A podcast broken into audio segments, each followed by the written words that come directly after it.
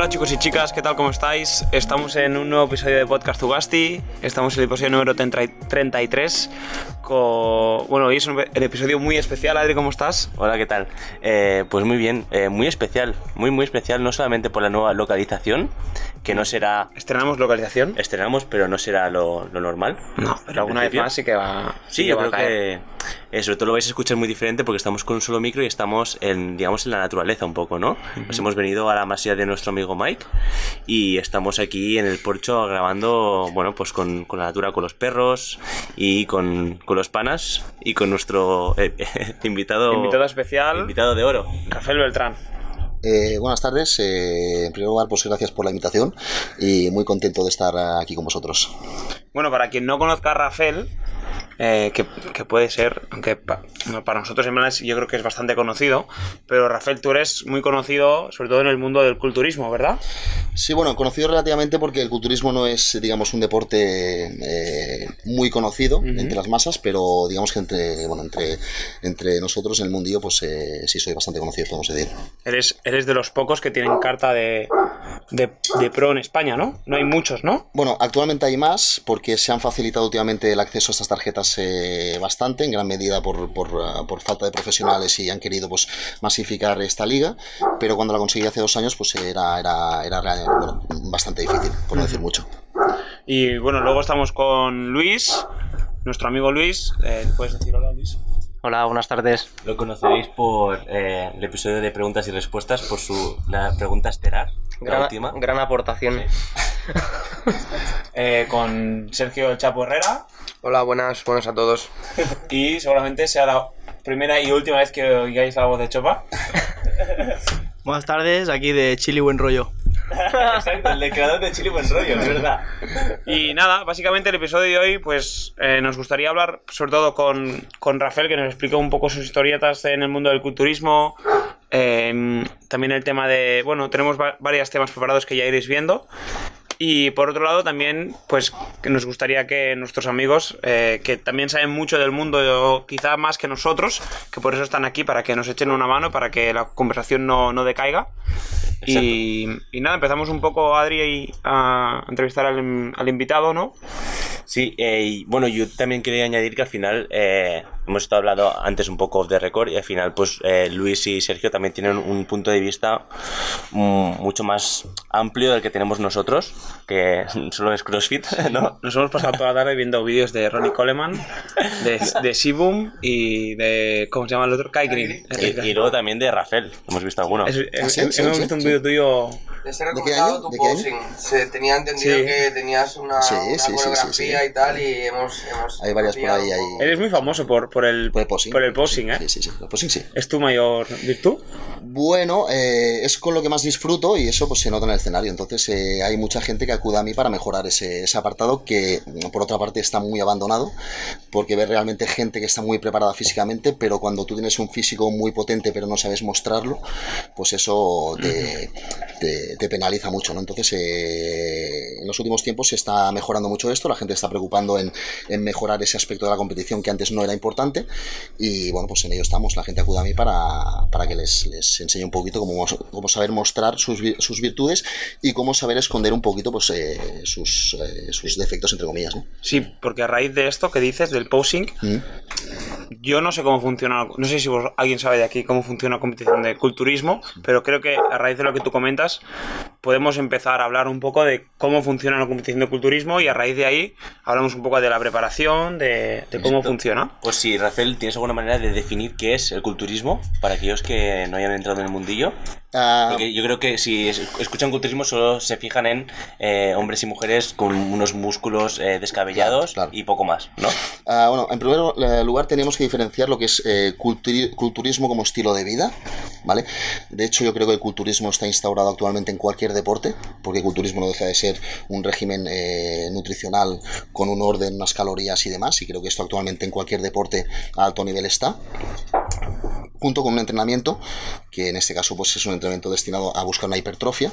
En otros casos como el fútbol o como el crossfit y demás pues está orientado pues a otras finalidades pero hay un régimen de entrenamiento y un régimen de nutricional con lo cual para mí eso es culturismo es ese estilo de vida Eh, si hablamos de competición ya es otra cosa es eh, digamos el no te diré que es un pase de modelos pero para que lo entendáis es un poquito una muestra del trabajo que tú llevas hecho durante eh, meses años ah, como quieras decirlo. Entonces, diferenciando estas dos partes, te diré que lo que es culturismo de competición, hay una serie de poses básicas sobre reglamento.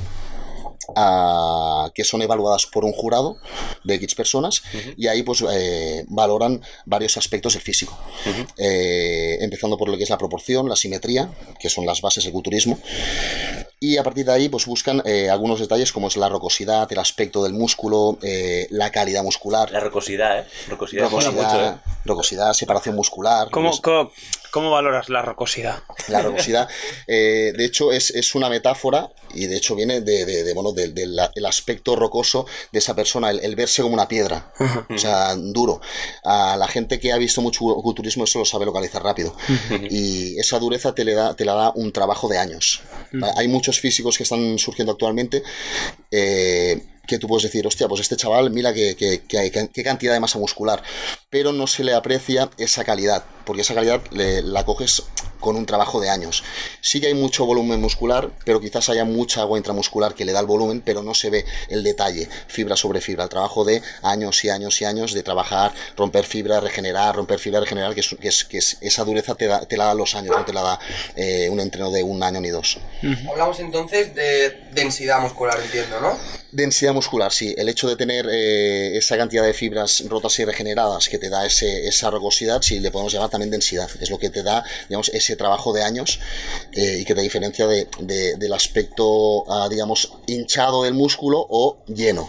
O sea, y entonces la competición es básicamente un, un pase de modelos, ¿no? Una valoración de... Subjetiva. sub- totalmente subjetiva, eh, re- mm, regida por, por un reglamento, sí que hay, un hay unas bases, pero es, es inevitable que haya una parte muy subjetiva, porque al final eh, todos tenemos nuestros gustos Claro. y aunque tú tengas, digamos, vale, pues tiene que ser un tío que esté duro, con una separación muscular, con un índice de grasa pues bajo, eh, con una proporción asimetría, pero tú siempre tiendes a valorar mejor lo que te gusta más. Entonces, eh, la estética y actualmente ahora se está empezando a valorar muchísimo porque a, a día de hoy se había ido mucho de madre todo el tema este de la estética por la búsqueda masiva de la masa muscular y ahora parece que estamos volviendo otra vez a buscar físicos de los se- 60, 70, 80 que eran más estéticos y no tan masivos. Vale, o sea, se busca un poco como el ideal, ¿no?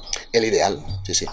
Ahora sí, a Dorian Yates en su momento fue el que rompió con esa barrera. Hasta ahora, ah, bueno, hasta entonces habían eh, físicos clásicos como el de Arnold Schwarzenegger, que es el que todo el mundo conoce, pues ese era el estereotipo de, de físico. Todo el mundo quería tener ese físico, pero ya ah, cuando salió Dorian Yates, no sé si sabéis quién es, eh, fue, digamos, la, la rotura del culturismo. Era alguien impresionante a nivel eh, visual, mm, masivo a más no poder, pero rompió un poquito con el estereotipo de, de entonces. A partir de aquí empezaron a salir físicos, Ronnie Coleman, eh, bueno, gente muy, muy grande a nivel muscular, impresionante, pero eso supuso una pérdida de estética. O sea, excesivo músculo para según qué estructuras musculares y, y se empezó a perder un poquito la, la estética de, de lo bonito. Antes tú mirabas al Arnold y decías, hostia, yo quiero estar como este tío. Ahora hay muy poca gente que vea pues el que ha ganado el último Olimpia, que ha sido Big Ramy, es un tío de 135 kilos de músculo, y nadie quiere ser como él. Pero, ¿y Sibum no ganó? Sibum ganó la categoría de Classic Physique, que es una categoría que ha salido nueva hace tres años, ¿vale? Que eh, salió a raíz de que Arnold Schwarzenegger salió diciendo que eh, se habían perdido los físicos eh, estéticos y que lo que la gente antes veía un físico eh, imagen, como decir, o sea, yo quiero estar como este tío, ahora se había perdido. Nadie quiere estar como Ronnie. Bueno, los, los pocos frikis, a mí me gustaría estar como Goleman, ¿eh? me, gustaría pesar 140 kilos de músculo, pero, pero la mayoría de gente no. Entonces, la mayoría de gente quiere tener un físico como el de Sebum, no sé si lo habéis Sí, visto. sí, ¿vale? sí, sí, a mí me un gusta tío mucho. guapo, un tío que con un físico funcional, un tío que, que no le cuesta respirar cuando anda, ¿entiendes? O sea, es un físico muy agradable a la vista. Entonces, hace tres años instauraron eh, el Classic Physique, que es culturismo clásico, que es una categoría que va limitada talla-peso. O sea, en función de lo que tú mides, puedes dar un tope de peso. Eso te limita a nivel de crecimiento muscular, Claro, y a nivel de estético, ¿no? se mantiene la O sea, no hay, no hay, no hay chavales o no hay tíos de 1,60 que pesan 100, 100 kilos, exacto. Que se, que se quedaría como Exacto, antiestético, ¿no? exacto, exacto, exacto, exacto. ¿Cuánto pesaba Sibum? Pues según eh, tengo entendido que mide 1,90 y poco y el peso exacto no lo sé, pero cuenta que pueden estar creo que midiendo 1,90 y pico sobre unos 15 kilos por encima. O sea, más de 105 kilos, 108 kilos, que para un tío de 90 de 1,90 y pico no es tanto. No, no. es tanto. Lo hemos visto antes, ¿no? Sí, Sibum a mí me gusta mucho. O sea, me- me- ahora me he aficionado mucho al mundo del culturismo por, eh, por este pavo, porque en pavo, encima el tío tiene mucho, mucho carisma. Sí, sí. Cuando hablas, se le ve muy sobrado. El otro día vi un, vi un vídeo que no sé con quién se pica. Era Que le dejan la camiseta aquí en el Sí, hombro. Sí, y, el, y el pavo se ríe en su cara, en plan. A mí no me hace falta enseñarlo, ya lo enseñaré el día de la competición y, y le pinta la cara. No, si te fijas, el presentador, el presentador le hace así, como diciendo, ¿qué te parece? Y el tío hace así, en plan, hace así con la cara, en plan, bueno, está bien, ¿no? Como diciendo, sí, bueno, ya se lo encontrará. El tío, ese tío, mientras se mantenga en forma, eh, está a años luz de los demás. O sea, ese tío va a ser Mr. Olimpia los años que quiera porque lo tiene todo. Es que encima es guapo el cabrón. Sí, sí. Entonces, entonces es un tío que eh, yo quiero, todo el mundo quiere ser como este. Pero en cambio, ves la categoría Open, ves al- a, Big Ramy y nadie quiere ser como este tío. Nadie. Entonces se está volviendo un poquito a lo de antes. Físicos como Frankenstein, a Arnold Schwarzenegger, eh, Franco Columbo, o sea, físicos eh, bonitos y estéticos muy fuertes, pero que mantienen una línea, ¿no? A mí me salen dos preguntas. Eh, la primera, que has comentado antes que te valora un, un jurado. Sí. Este jurado recibe una formación, entiendo. Sí, sí, sí, sí. sí, sí. El jurado eh, recibe una formación de, de juez. Hay una primera formación de juez regional, nacional, internacional, o sea, hay, hay digamos, varias fases y son gente, eh, lógicamente, preparada. Preparada con una formación eh, teórica y con una formación que también hacen práctica a nivel de campeonatos, los, los van llevando, los van probando, no de manera oficial al principio, pero sí los van colocando y cuando ya están al nivel, entonces se van colocando en las parrillas de jueces. Sí, sí. Y, y luego lo que has comentado que hay las dos categorías, ¿no? Sería la de Classic Sí. y Physique, ¿no? Es decir, Sí. sí. que hay una valoración subjetiva porque tú como persona pues tienes unos gustos, pero entiendo que tiene que haber como, un- como unas pautas, ¿no? Es decir, Claro, si claro, un juez claro, va a Classic tiene que valorar unas cosas y si un juez va a Physique tiene que valorar... Eso es, eso es. O Vale. sea, hay, hay unos parámetros para Open.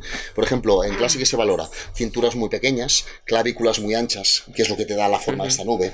¿Entiendes? O sea, Sí. una proporción.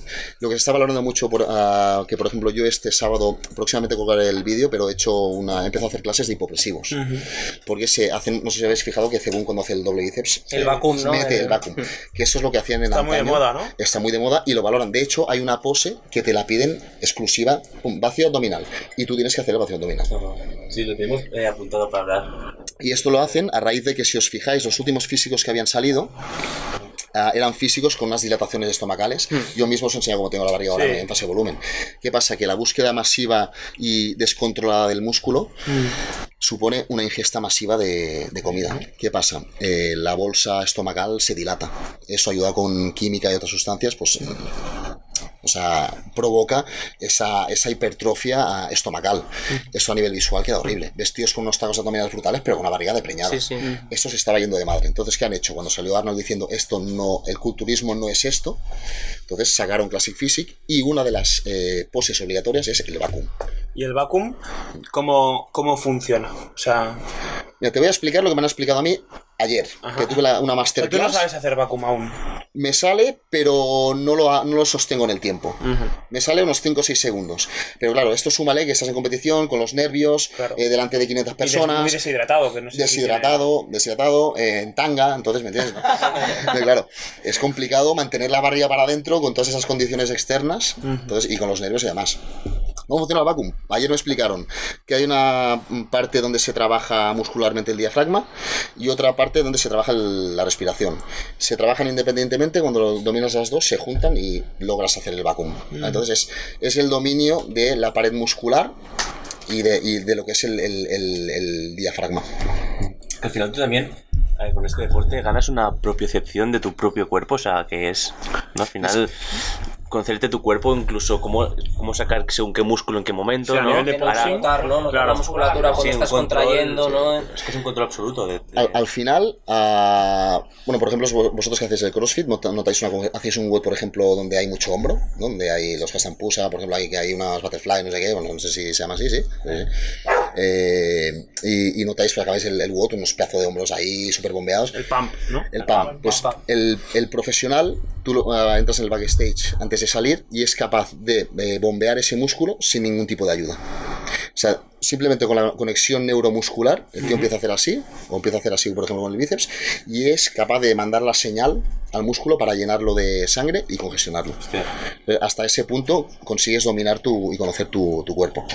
O sea, hablamos de un ejercicio mental que tiene un impacto físico, ¿no? Por decirlo es así. es que lo que es lo que es eh, lo que es eh, el culturismo hay una bueno yo creo que en todos los deportes no pero hay una conexión eh, neuromuscular total total. total o sea a lo que pasa es que la gente se piensa que ir al gimnasio fuerte fuerte es ir ahí a levantar peso y tienes que tener una a ciertos niveles si quieres conseguir ya un desarrollo tú consigues un desarrollo ¿vale? hasta cierto punto sin pensar simplemente porque hay un trabajo muscular. Pero cuando tú buscas más allá de ese desarrollo, tiene que haber una concentración y tiene que haber una señal de- del cerebro que le diga, tío, quiero trabajar esta zona y quiero trabajarla de esta manera. Y quiero que trabajes esta zona, pero que no me actives el resto de músculos. Entonces hay, hay una conexión eh, ahí neuronal muy, muy grande. Y ahí está el secreto de la gente que realmente se, se desarrolla. Si no, todo el mundo tendría un físico desmesuradamente eh, musculado. Sí, y eso que comentabas, que tú ahora ya eres un profesional, como has comentado, pero ¿cómo, cómo llegas a ese camino? ¿no? ¿Cómo se inicia Rafael Beltrán? Eh, ¿Cuál es el primer día que va al gimnasio? ¿Cómo, cómo es la historia de Rafael Beltrán? Que, que ya sabemos que es muy... que es que ya hace tiempo que te dedicas a esto. Entonces, ¿cómo, cómo empieza tu carrera en el mundo del gimnasio y luego ya en el mundo del culturismo y tal?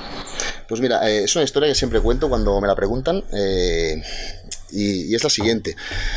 Yo me apunté al gimnasio a raíz de una- un desengaño amoroso, con 14 años. Tuve un rollete de verano, Típico, ¿eh? típico, tuve un rollete de verano, me enamoré, o, bueno, me- supuestamente me enamoré entre comillas de una chica, pasé verano con ella de puta madre, ella se fue, yo me quedé prendado, me enteré que estaba con otra persona y dije, ¿sabes qué? Yo sabía que el año siguiente iba a volver a veranear y dije, esta la los mierda. pibes, ¿eh? Digo, cuando digo, voy a sacar mi mejor versión. El, el ¿no? meme del Son Goku, Y ¿eh? con, con 14, con, ca- con 14 di- dije, esta tía cuando vuelva el año que viene se va a cagar. ¿no? Bueno, esa es la mentalidad que tenemos todos de pequeñitos. de, eh, no me quiere porque no estoy fuerte, cuando venga voy a estar súper fuerte y todas me querrán, ¿no? Sí, claro. Entonces eh, me fui con 14 años al Olympic de Lloret de Mar, ahí y tal, y me dijeron que no me podía apuntar, que era menor. El día siguiente fui con el papelito mm, firmado de mi mamá. Mamá, ¿qué tal? Firma mamá, yo como voy a intentar llegar, me puso en el for. Y ahí comenzó todo. Estuve desde los 14 años hasta los 21, 22 entrenando solo, solo, o sea, sin ningún tipo de pauta ni Sin saber, alimentación. ibas ahí y hacías, Yo, o sea, sabía que un día hacías que todas las máquinas, ¿no? hacia todas las máquinas, me encontré un, un par de tíos mazados ahí que me empezaron a explicar, tal, tal, hostia, no, chaval, esto lo tienes que hacer así, esto tal, no es que no tienes que hacer todo en un día, hoy puedes hacer brazo, mañana tal, porque además que antes no había tanta información, yo cuando, um, bueno, yo tengo 38 años, y cuando yo empecé con 14, Era, internet era- acaba de era el salir. 2000, ¿no? El 2000 y...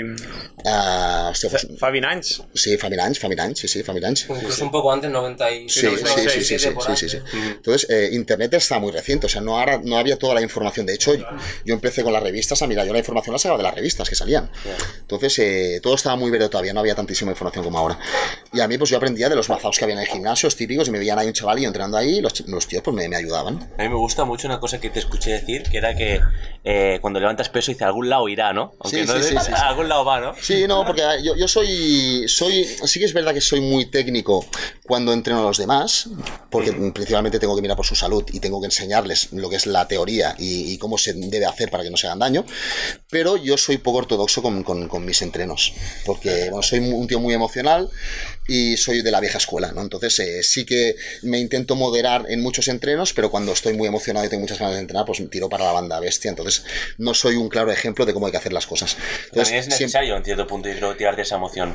Sí, por supuesto, por supuesto. Sí, siempre que la emoción sea positiva, ¿eh? porque sí es verdad que, que yo durante muchos años he,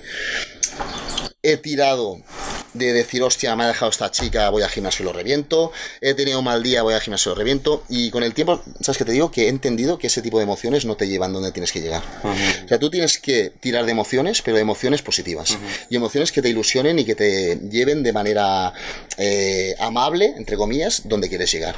Las emociones negativas te van a funcionar en una repetición, en una serie, pero no te van a ayudar a conseguir eh, llegar donde quieres llegar. Objetivo a largo plazo, Sí, entiendo, sí, ¿eh? sí. ¿Cuándo te diste cuenta de eso? En plan, porque con 14 años no hay más mentalidad que con No, 22. pues mira, me di cuenta hace tres o cuatro años, eh, ahora estoy con Anselmo, que ha sido mi preparador de toda la vida, ha sido el que me enseñó este mundo con 21 o 22 años, que, que fue cuando yo dejé entrenar solo, me llevaron enfrente de este señor y este chico, me- este señor me dijo, hostia, tío, tú vales para esto, ¿quieres probarlo? Y ahí empecé. Pero ah, después de ir al Mundial y de hacer mi mejor temporada, eh, decidí que, tenía, que tuve que hacer un cambio. O sea, no, no, no fue porque acabara mal po- con él ni nada, es simplemente eh, en esta zona de aquí no hay muchos culturistas y yo quería, claro, era el más fuerte de mi gimnasio, pero De otra gente. sí, nutrirme de otra gente y ver dónde estaba yo a nivel internacional. O sea, y fui a buscar a- al mejor, que decían que era el mejor de Europa y de los mejores del mundo, que casualmente pues es de, es de España. Fui a hablar con ese tío, ¿De dónde es? ahora mismo está en Málaga. Y él venía, dos, tiene mucha gente alrededor de España y él hace visitas en ciertas comuni- comunidades en los fines de semana y atiende a la gente que está alrededores. Cuando, una pregunta, cuando dices que es el mejor, Sí. Em, ¿por qué es el mejor? ¿Por, ¿Por criterio, no? por Sí. sus, por su sistema de entrenamiento, por su forma de... O sea, eh, porque nosotros nos imaginamos a CrossFit y nos imaginamos igual al mejor programador, ¿no? El que programa cosas igual distintas y que llevan a los mejores resultados, pero en un... En un culturista, por ejemplo, eh, al final es, eh, pues tienes que hacer entre 8 y 12 repeticiones, 4 series, 5 series. O sea, ¿cómo, cómo, ¿por qué es el mejor? ¿Qué, qué entrenamiento ah, diferente tiene? Ahora te especifico. Eh, pero tú, por ejemplo, si cuando Matt Fraser estaba en la élite, si tú tuvieras que escoger un entrenador, ¿qué entrenador cogerías? ¿Entrenador de Matt Fraser? Sí, Probablemente, ¿no? Claro. Pues eso es lo que hice yo. vale. O sea, donde estaban los mejores a nivel internacional, tíos que ganaban mundiales, tíos de 120 kilos, tíos de que veías los ves en persona y ni te, lo, ni te lo crees que puedan existir esa clase de físicos. Dije, o sea, yo quiero ir a con esta gente, tío, a ver qué coño hacen aquí. Y fui ahí, ¿vale? Ah, respondiendo a la pregunta que me has hecho, ah, son dos maneras muy distintas de trabajar. Eh, Miguel Ángel, que es el, el preparador este que estuve dos o tres años, con Anselmo. Ah, Miguel Ángel tiene una parte más psicológica y él eh, trabaja mucho la parte emocional. De hecho, yo muchas veces que iba a hablar con él no hablábamos de culturismo. O sea, casi nada. Nada de culturismo. Hablábamos de mis problemas, de cómo... Diaria, sí, rutina diaria, cómo me sentía, si tenía algún problema. Porque él entiende él entiende que la, manera, la mejor manera de eh, que un deportista saque lo mejor de sí mismo es eh, que emocionalmente está al 100%. ¿Vale? Sus entrenos, muy básicos. 4 por 10 de esto, 3 por 10 aquí, aquí una descendente, o sea, muy básicos. La alimentación, te puedo decir que estuve haciendo la misma dieta un año entero, modificando pequeñas cantidades de hidratos y de grasas y demás. ¿Qué te quiero decir con esto? Que él... eh, en el aspecto emocional era lo que más, más peso le daba y, creo que he tenido los dos mejores maestros en aspecto. Por la parte emocional, eh, Miguel Ángel, que es la persona esta que estuve dos o tres años, y Anselmo, eh, quizás no tenga tanto esa parte emo- emocional, pero es, eh, es un fenómeno ah, en cuanto a sistemas de entrenamiento, nutrición, es un tío que lleva 30 años, es un tío estudioso, un tío que además lo ha experimentado en él mismo, y a nivel de conocimientos es, es la Biblia del culturismo. Entonces, el hecho de trabajar con uno a nivel de conocimientos eh, ah, de entrenamiento y nutrición y la parte emocional del otro, hostia, pues eh, Claro. creo que tengo las dos partes de los dos eh, mejores. Al final esto lo podemos relacionar con lo que dijo Kisar, ¿no? Un poco que donde no llegaba un entrenador llegaba al otro, ¿no? Y que al final no, todo- no todos los entrenadores lo van a tener todo, sino que tú también cuando llegas a este nivel, ¿no? Que quieres ser mejor todavía, pues te tienes que ir moviendo y no quiere decir que el entrenador con el que estés ni va a ser ni mejor ni peor, simplemente vas a buscar, pues, en, el caso de Kisar era, pues, eh, quería un formador solamente físico, otro día, ya tenía el técnico, pues luego tenía también la dietista, ¿no? Un poco probar diferentes ramas y me parece muy bien que, que buscaras esa- ese apoyo también más emocional que yo creo que es muy necesario también. No, yo pienso que es la, es la base de todo, ¿eh? Porque tú un entreno de cualquier cosa actualmente te puedes bajar de internet a hacerlo. O sea, creo, yo, yo a la gente que entreno, por ejemplo, eh, les digo siempre lo mismo. Yo, yo no sé ni más ni menos que nadie, ni respeto absolutamente todos los, todos los sistemas, porque creo que todos son válidos. Porque el mejor sistema es el que a uno mismo le va bien. Entonces, yo trabajo mucho la parte emocional. ¿Cómo estás? ¿Cómo te encuentras hoy? Eh, conocer a la persona, sobre todo yo siempre les digo, mira, necesito dos, tres semanas, un mes para tantearte un poquito, para saber hasta dónde te puedo apretar, para saber, hostia, cómo vienes hoy, hostia, este tío hoy viene derrotado, bueno, va, va, voy a tal. Hay una parte emocional que es importantísima. O sea, de, de, de, de, uh, un tío, un tío mm, normalito puede ser un súper competidor si le sabes sacar esa, esa, esa esencia. Y un súper clase, si emocionalmente no está bien, se puede convertir en un tío mediocre.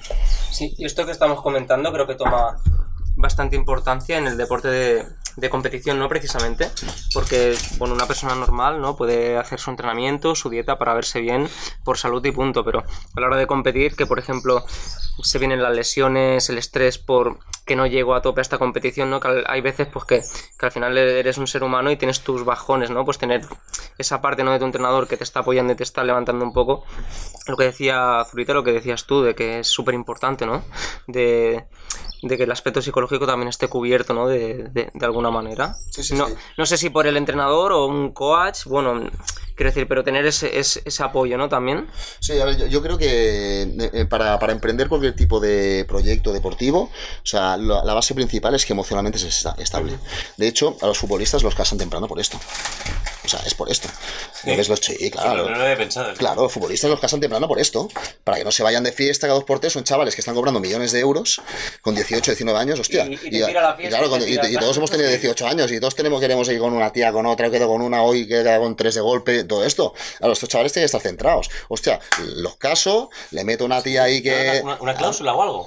Que, No, no, de yo creo- casarte antes de... Yo creo que los se lo, se lo Sí, bueno, o lo fuerzan un poco. Sí. los influencian. Bueno, sí, supongo que. A ver, yo. puede- no- tiene no- razón, tiene sentido. Sí, sí, tiene sentido. No, no, si, si os fijáis, todos, todos tienen sí, hijos temprano. pensado, ¿eh? Claro, es así. Sí, es no así. lo había pensado. Claro, es que, bueno, y aún así se descantillan, porque, porque tienen la edad que tienen y mueven la pasta que mueven. Pero tú imagínate si no estuvieran casados ni con obligaciones. Un tío de 18 años con una cuenta corriente de 5 millones de euros. Millones, sí, sí. Bueno, no, no la cuenta corriente, sino la mentalidad Claro. de no estar acorde con el dinero que tienes, que es cuando vas a mal. Claro, por eso digo. Ya cuando tienes una persona a tu lado, tienes que ir a tu casa a dar explicaciones, tienes una criatura, ya es diferente. Y tienes un poquito de, de amor mm, hacia esa persona, pues mm, cumples un poquito con lo de esto. Sí que te puedes escapar un día, pero claro, tiene que haber ahí un rigor, ¿no? Y Rafael, siguiendo donde nos hemos quedado en tu formación y ya lo engan- enganchándolo, nos gustaría que nos contaras también, o sea, que terminaras de explicarnos cómo acabaste, ¿no? Con estos coleguillas de, de gimnasio que te se llaman tips, ¿no? A lo que donde estás ahora. Sí. Y, de- y también si nos puedes remarcar, pues, uno de tus mejores momentos que tú recuerdes en este proceso de, de tu vida en el culturismo, ¿no? Vale. Un poco. Sí. Bueno, pues eh, nos hemos quedado donde eh, empecé a conocer a bueno, esta gente que me empezaba a enseñar. Entonces eh, fue muy divertido porque David Requena y Alex Navarro, que son dos amigos míos eh, de, infancia, que actualmente evidentemente todavía lo son y tenemos relación todavía, bueno, dijimos hacer un viaje a Ibiza. Y coño, yo de repente vi al colega mío, al David, este que se había puesto en dos meses como un puto animal. Digo, tío, ¿qué haces, tío? ¿No? Y a, ver, a mí me llama mucho la atención pues el tema de los físicos musculados y demás. Y me dijo, mira, pues voy a, voy a esta persona y me hace una dieta y a suplementación y demás. Hostia. Vale, Y mediante mi colega me llevó delante de Anselmo. Y ah, empecé a prepararme, entre comillas, para que veas lo que es la edad y los objetivos, para irme a Ibiza allá a reventarlo todo. O sea, la Sí, sí, sí, sí. Y yo me acuerdo que incluso nos llevamos un bote de carbohidratos. Bueno, estuvimos, bueno, fue una época guapísima, pues estuvimos como medio año, bueno, cinco meses yendo al Cielo la Mar de Lloret de Mar, que era un gimnasio ahí de mierda, pero llevamos los tres ahí a entrenar como putos animales. Salíamos ahí, íbamos a Calenric, nos pedíamos media de macarrones y media de escalopa para después de entrenar. O sea, Y, hemos, y cada viernes quedábamos los tres para, para pesarnos. O sea, fue una época muy chula. Una época muy chula de culturista total, con el objetivo de ir en, a vera- en verano a Ibiza ahí a, a petarlo todo. Ahí, Además, ¿eh? super old school, ¿no? Sí, sí, no, no, no, no. Un gimnasio reventado. No, no, aparte que tú habías el Solamar, Luis, o no, el gimnasio Solamar, ¿o no? No. Que ahí es donde entrenaba el, el albino y bueno, el del... Ah, bueno, vale. Eso entren- entrenaban antes. Mm, Y bueno, el son los del gimnasio equipo- era... Los del equipo de boxeo, ¿no? Sí, sí, sí, sí, sí. Pues a- ahí el, el Silvamar tenía un gimnasio de mierda, hecho polvo con máquinas de, de los años 40, colega. O sea, era brutal. Pero hostia, íbamos los tres ahí, tío, y lo pasábamos genial, genial. Y, es- y me imagino que es un- una época que recuerdas con mucho Con mucho cariño, con mucho cariño, sí, sí, sí. Y bueno, a raíz de esto, pues eh, volví de Ibiza. Y el mismo verano, pues eh, Anselmo me dijo, hostia, tío, digo, mm, que, no sé, digo, estás de puta madre, tal, tal, creo que tienes condiciones para, para hacer esto. ¿Quieres probar de ir a una competición? Y yo dije, hostia, digo, bueno, pues sí, sí, vamos a probar. Yo fui al cabo de dos meses a mi primera competición de culturismo y no había visto una competición de culturismo en mi puta vida. O sea, no había visto nunca. Yo llegué ahí y dije, hostia, ¿este qué coño es? Fui ahí, me quité la ropa, me dieron un bañador, me pintaron y me pegaron una patada en el culo así, pum. Y me tienes que hacer esto, esto, posa así, posa así, posa así. Vale, vale. Y tú no sabías posar. Yo sabía, a ver, me habían explicado a- semanas antes lo que tenía que hacer más o menos.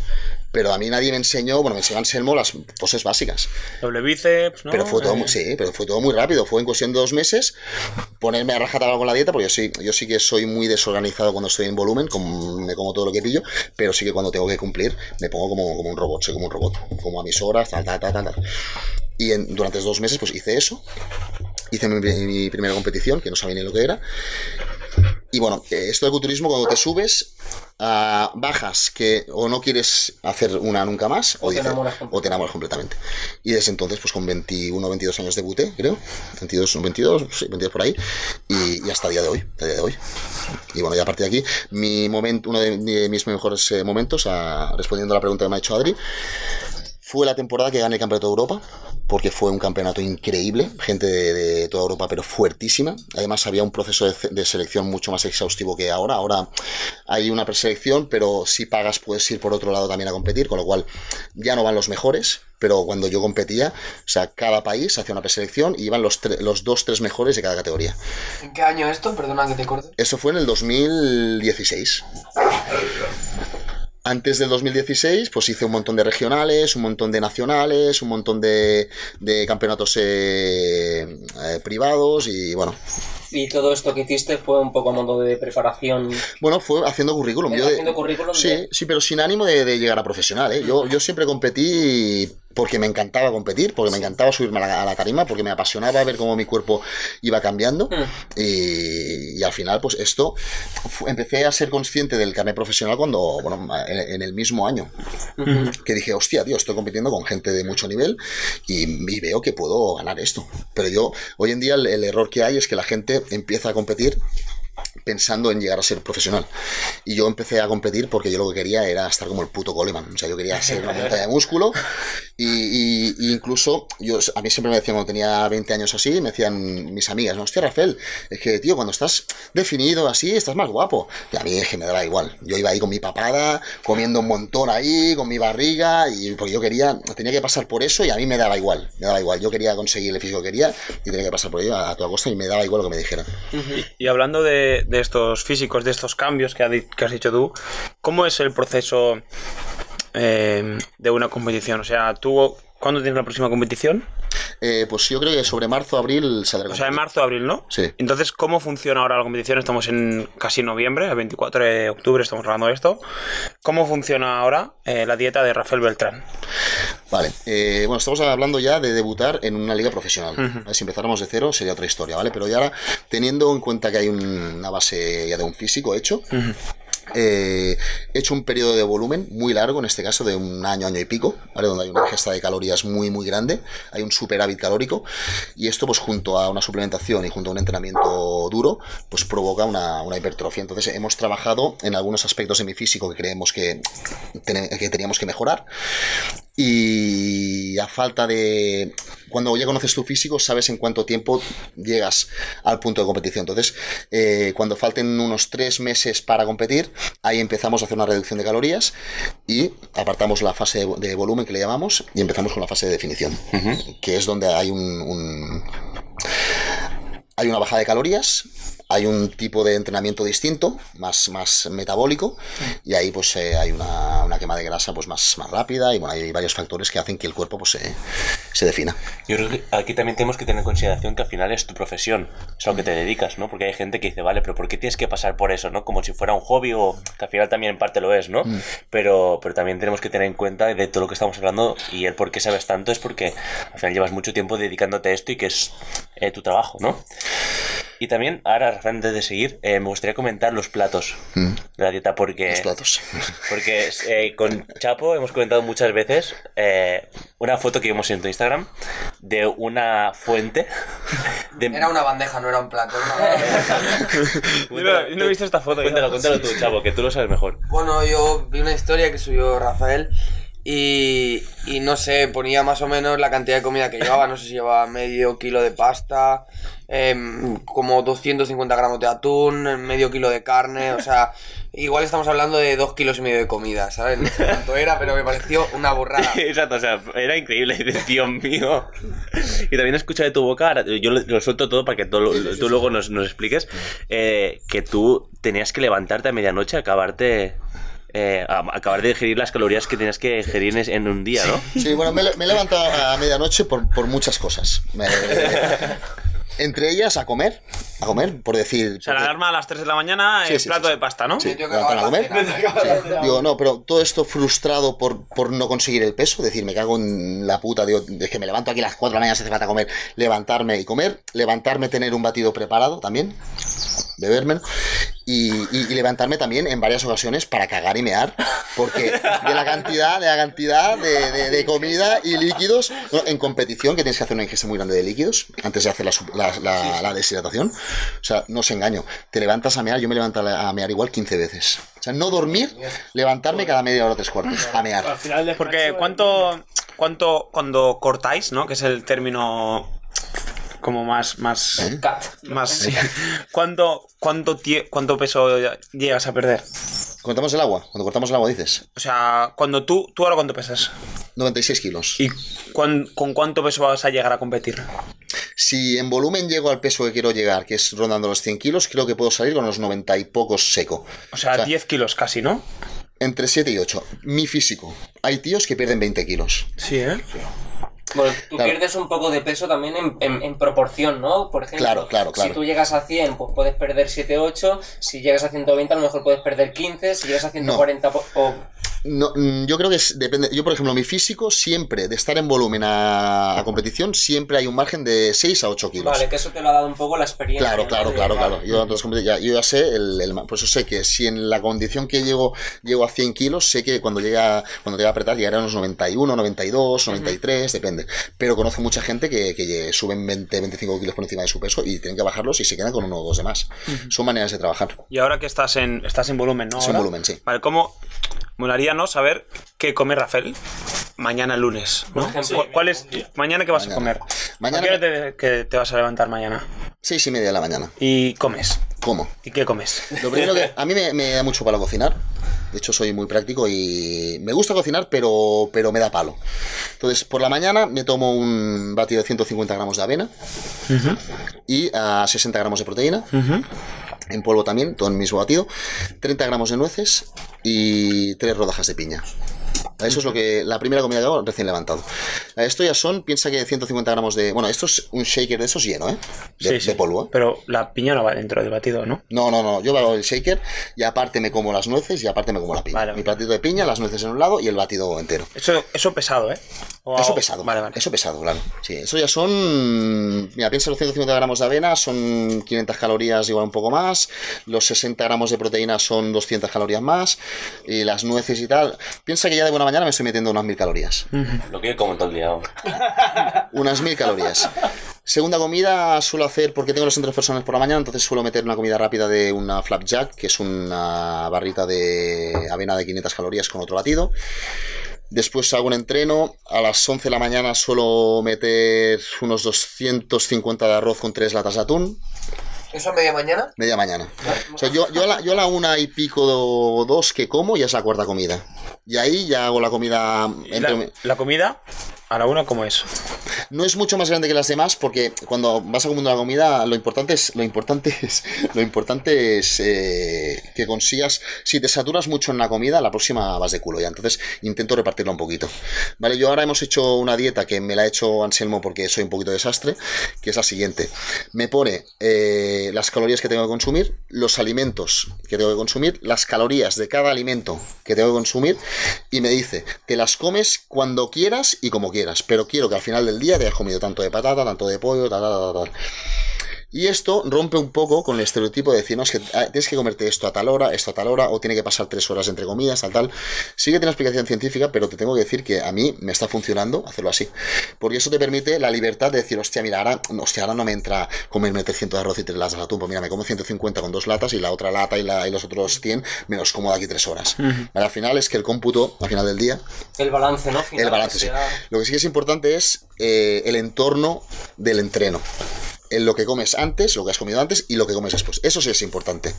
Lo del resto del día, bueno, es relativo. Todo esto en volumen, ¿eh? Todo esto en volumen. Vale, entonces comes, ¿qué comes? Como, como, pues igual me como 350 de arroz con, con 350 de ternera, por ejemplo. Ujú. Un par de entrecotas y, Sí. y con la ensalada. Después, ¿qué hago? Después, ¿qué hago? Ah, voy a entrenar, entreno. Ah, después del entreno me como otra flag- ah, flapjack con una varita de avena con ah, batido de proteínas. Al cabo de dos horas, no, hora y pico así, hago otra comida de eh, 300 de arroz con tres latas de atún.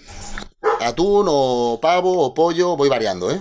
La fuente proteica voy, voy variando bastante. Ya te digo que no, no soy muy estricto con lo, o sea, no como cada día exactamente lo mismo. Ahora en volumen, ¿eh? Cuando estoy en definición sí. Y después, pues para, para cenar, pues me gusta meter sepia, me gusta meter... Ahora estoy probando una fuente vegetal, meto soja con noodles. Y me está funcionando muy bien porque la soja tiene un montón de proteína y además al ser fuente vegetal me cuesta muy poco de digerir.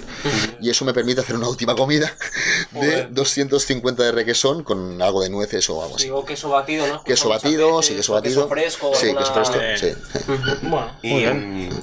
Y no- cuánto es en total de calorías? Pues unas 5.000 o así más o menos. Ah, pues no es tanto, ¿eh? O sea, quiero decir, yo como más o menos lo mismo de, en calorías, pero, pero hago comidas más, más grandes. Hombre, soy dos bichos. Y más sucias. y más, Seguro. y más sucio. Hombre, la leche de cereales por la mañana. No, no, ya no hago eso. Me cae, barrear mucho. Yo como normalmente esto. No, Para- eh, chicos, eh, la gente que tenga a Ekai en las nubes, come como un cerdo. Lo que el cabrón metaboliza el agua en músculo. Exacto. el- ¿Cómo? respirar- Más o menos eh, una tortilla de cuatro huevos con dos rebanadas de pan, Ah, mira, yo, yo la tortilla también la hago por la mañana. con dos con, con dos o tres con 200 o 300 gramos de, de jamón, café con leche, luego a la media horita un un poco de zumo de naranja y yogur con con cereales y arándanos y miel. Eh, luego cuando llego a casa, ahora estoy intentando meter un batido mientras me preparo la, la comida que tiene proteína eh, y luego le meto brócoli, arándanos y, y zanahoria. Le echo ahí un mix. Luego normalmente siempre como pasta rollo a ojo, pero entonces yo creo que deben ser pues 300 gramos de pasta más o menos. Eh, con, con proteína que debe ser pues también unos 200 gramos. Luego para merendar otro yogur. Y luego para cenar pues lo que vi. Y las chips a Lo que pille. Y la magdalena que tarde, la- Siempre y siempre siempre que, siempre que voy al box me entra ahí como eh, la gulita y siempre, siempre pico algo de más. Pero normalmente con el Nutri, que sí que me deja bastante libertad, pues estoy entre 4.500 y, y por ahí. Lo que pasa es que yo, por ejemplo, cuando estuve haciendo CrossFit, eh, seguí haciendo una dieta de culturismo y perdí 7-8 kilos. Con Sí, lo cual ¿eh? eso significa que tu desgaste calórico es mucho más grande que el mío. Primero porque entrenas más horas. Y segundo porque tu tipo de entrenamiento es mucho más... eh, Más demandante, ¿no? Sí, sí.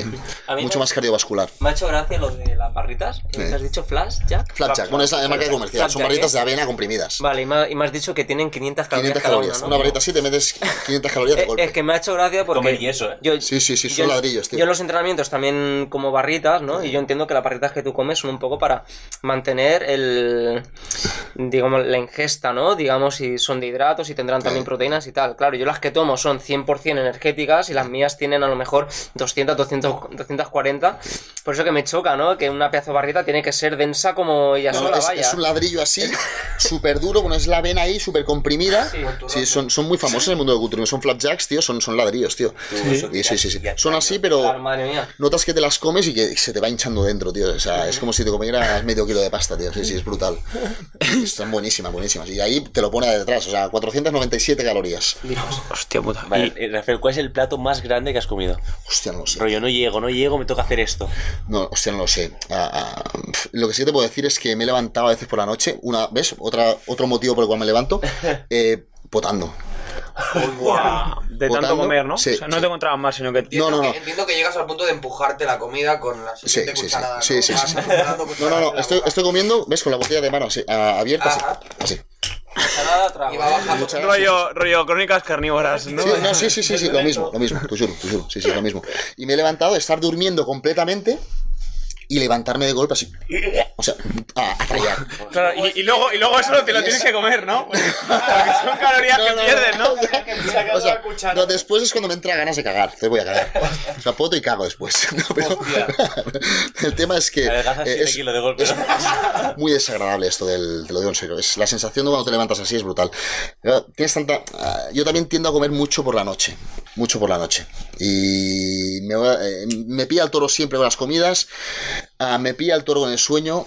Y entonces eh, miro de irme a dormir todo lo temprano que puedo, pero no lo suficientemente temprano nunca. Entonces eh, intento hacerlo, pero voy siempre con la comida aquí. Porque imagino que también hay un control en las horas de sueño y todo eso. Claro, claro, no, no, no. Piensa que cuando duermes es cuando el cuerpo está haciendo todo el, todo el proceso de regeneración celular y demás. O sea, es cuando realmente creces. No creces entrenando ni comiendo, creces cuando estás descansando y todo el cuerpo está regenerándose a nivel celular y, y demás. Y siguiendo con este tema, eh, al final te vuelves un experto en todo, ¿no? Y en lo que hemos hablado antes de, tu propio cuerpo y, y todo esto que hemos ido comentando hasta ahora. Y además también te vuelves un, experto al final, quieras o no, en, en- en la dieta, ¿no? Y es lo que hablábamos antes of the record, que si quieres lo, lo- lo expli- expliquemos un poco esta experiencia de, de que vas a preparar la, la dieta de un crossfitter, ¿no? Sí, sí, bueno, al final, a, a ver, tengo que decir que tengo formación también de, de nutricionista y Ah, de, vale. de entrenador personal, monitor de sala, o sea, todo esto, pero bueno, fue, eh, en cierto momento, pues eh, te entran inquietudes, ¿no? Y quieres saber más, y quieres saber del por qué me tengo que tomar esto y qué, qué función hace en el cuerpo. Y además, si pretendes eh, transmitir los conocimientos y, y la nutrición es algo que todo el mundo se está dedicando algo ahora, pero es algo delicado. Pues estás jugando con la salud de la persona. Entonces tienes que saber eh, qué tiene que tomar esa persona y por qué se lo das. Y a mí siempre me gusta explicar, mira, te pongo esto, esto, esto, y te tienes que tomar esto, esto, esto, eh, y explicar el por qué. Sí, y además es muy importante porque incluso en la dieta, que debe ser algo súper, súper antiguo, muy antiguo, nunca se ha llegado a una dieta exacta, perfecta, ¿no? Es como que siempre hay supero en todo, ¿no? Es- Y al final... Hay muchas variedades de Exacto, dietas, ¿no? y, Mucha tipología. y es algo y- tan antiguo que incluso a día de hoy no se sabe la dieta perfecta, digamos, para... ¿Sabes? Como que es muy... muy- se varía mucho, ¿no? Sí, bueno, a- a- aquí hay varios temas. Mira, volviendo a lo del el chete, eh, que me comentó Ed el otro día y tal, la verdad que me hace mucha ilusión, ha hecho- me hace mucha ilusión, pero bueno, yo cuando me siente con él, eh, le- ¿Cuál es tu idea un poco de...? Que se levante... no, Bueno, yo, no yo- levanta ¿sabes- cuatro a sabes- sabes- no, no, sabes- no, ¿sabes qué pasa? Que yo en primer lugar eh, tengo que saberlo prácticamente todo de él. O sea, tengo que saber cuándo se levanta, cuándo se acuesta, cuándo entrena. Cómo entrena, de hecho le mandé un mensaje ayer a Edu, antes de ayer, diciendo que quiero ir a una de las sesiones, porque Edu le ha puesto una sesión de bodybuilding. Sí, le va a poner, Ah, sí, me ha le va a poner. Quiero ver cómo lo hace. No para modificar el entreno, sino porque quiero que si él busca una hipertrofia, pues esto es una de las cosas que he notado haciendo CrossFit y, y hipertrofia. O sea, el trabajo es distinto Claro. y la sensación muscular es distinta. De... Tiene que sentir el ¿Cómo haces músculo, el ¿no? No, no, es, gesto, es así, es así. ¿Cómo haces el gesto del levantamiento? Bueno, al final el CrossFit busca buscar un número de repeticiones y sí que consigues una congestión, porque evidentemente hay un bombeo muscular, pero la hipertrofia no se consigue con bombeo. Se consigue con una rotura, una rotura de fibras. Y esa rotura de fibras se consigue con una tensión muscular. ¿Ves? Esa tensión muscular, eh, con el CrossFit sí que la gente se muscula, pero no ves tíos hipermasivos porque no van más allá de, de la hipertrofia que les crea ese bombeo. Que evidentemente hay una tonificación y hay una, hay una mejora muscular, ¿vale? Pero no hay una hipertrofia masiva. O sea, entonces, si buscamos que Chete se ponga más fuerte a nivel muscular, hay que buscar esa hipertrofia. Entonces, la manera de hacer, por ejemplo, un push press así tirando para arriba, ¿vale? No es lo mismo que hacerlo estricto ¿vale? Y mantener esa tensión muscular de fibras, que es lo que provoca esa rotura de fibras. Notar el recorrido, notar que el, que el músculo está trabajando e- constantemente. y esa conexión neuromuscular de la que hemos hablado. también del músculo. Eso es, eso es. Eso que tú hablas, Eso es. eh, hay, o sea, hay una cosa, ¿no? Que, que lo leí en un, ar- en un artículo, hablando de la conexión neuromuscular, ¿no? Que es un poco que nuestra vía nerviosa, nuestra conexión cerebro-músculo, es como si, por ejemplo, un explorador fuera a la selva, ¿no? Y tiene que ir cortando, ¿no? El camino, se lo encuentra lleno de hierbas, ¿no? Y se lo va encontrando, se lo va cortando con un machete, ¿no? Y va abriendo el camino. Pues un poco, eh, este tipo de, de- de entrenamiento, de ejercicio, ¿no? De notar esa congestión constante, es un poco ese trabajo, ¿no? De limpiar el camino, ¿no? De, de crear muy bien esa conexión eh, neuromuscular, ¿no? Cerebro-músculo para que sea lo más limpia posible y el estímulo que tú buscas se transmita al, al músculo, ¿no? muscular, eso es, eso es. Y de hecho es lo más difícil de todo. Y, es, y es- y esto mm, prácticamente nadie, nadie de a pie lo suele hacer. O sea, eh, eso es algo que tú consigues hacerlo primero cuando, cuando eres consciente de que, de que debes hacerlo así, de que, hay, de que existe esa conexión, y después aprender a hacerla. Supone una concentración muy, muy grande, Sí, sí. muy, muy grande. Entonces, eh, bueno, con Chete lo primero que tengo que hacer es sentarme con él y saber cuándo come, cuándo caga, cuándo mea, qué está comiendo ahora, entonces eh, tengo que verlo entrenar el entreno de hipertrofia y bueno, tengo que saber un poquito cuál, cuál es el, su vida y su rutina ah, para, para poder a partir de aquí pues trabajar con él. Entonces habrá eh, bueno, habrá un control de peso, un control de medidas y bueno, habrá un seguimiento exhaustivo ahí de... de- Molaría ver a Chete de aquí un año o seis meses, rollo. Yo, yo lo veo en una tarima. en Rollo, ¿eh? no, pero, o muy masivo, yo no me lo imagino rollo muy grande, ¿sabes? Rollo, La mitad que Rafael me sirve, ¿no? sí, sí, rollo tres cuartos. Machete es un tío que tiene, tiene, tiene envergadura, ¿sabes? Sí, pero incluso más. Encima con las gafitas. se rollo. un eh. Ya Superman, no será, ¿no? Un ya no será ese que dices que siempre decimos que Chete es el tío que Más que- fuerte. más fuerte que menos lo parece. El, más fuerte, menos que es el más fuerte. fuerte y que además lo parece, ¿no? Entonces. Yo, yo en persona no lo he visto, pero he visto algunas fotos suyas últimamente y se ve fuerte ya. Sí, ¿eh? sí, sí, Se, un cambio se ha puesto, cambio- se ha puesto tochito. Aún así no está a su nivel, o sea, a físico, aparentemente él está mucho más fuerte de lo Claro. que aparenta. Ya, ya, ya, sí, Aún sí, así. ya te entiendo, ya te entiendo, sí, sí.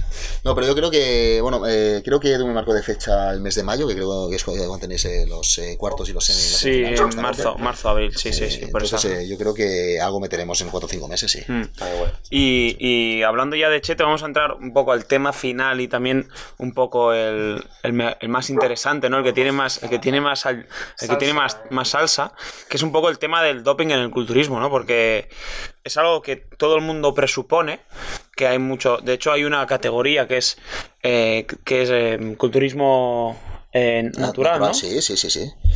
Que no, que no, no sé muy bien cómo, cómo funciona, que o sea, me parece un poco ridículo que, que haya. ¿no? ¿Que le dicen? Sí, entonces, ¿cómo, cómo es el... ¿Realmente hay un mundo tan grande de química en el culturismo?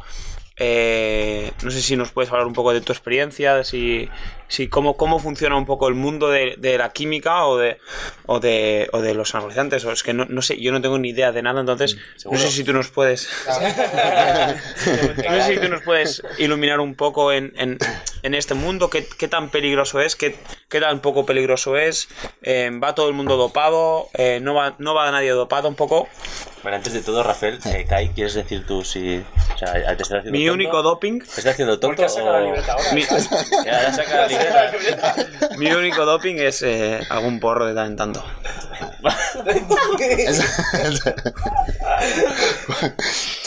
Bueno, en primer lugar tengo que decir que, que el tema del doping no es un tema exclusivo del culturismo. Lo que Claro. pasa que es más evidente en el culturismo porque, Sí, sí, sí. como, hemos- como hemos hablado antes eh, fuera de, de micro, eh, se evidencia a nivel visual.